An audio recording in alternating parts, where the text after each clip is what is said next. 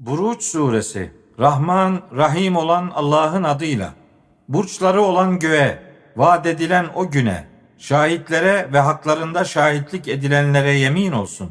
Tutuşturulmuş yakıtla dolu o ateşli çukurun halkı kahrolsun. Hani onlar o ateşli çukurun başında oturmuş müminlere yaptıkları işkenceyi seyrediyorlardı.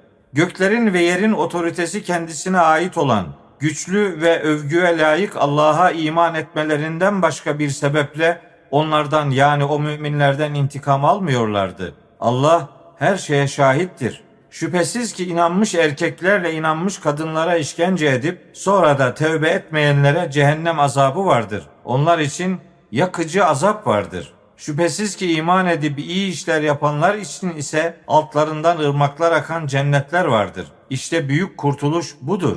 Şüphesiz ki Rabbinin yakalaması çok şiddetlidir. Şüphesiz ki o başlatandır ve tekrarlayandır. Çok bağışlayandır, çok sevendir.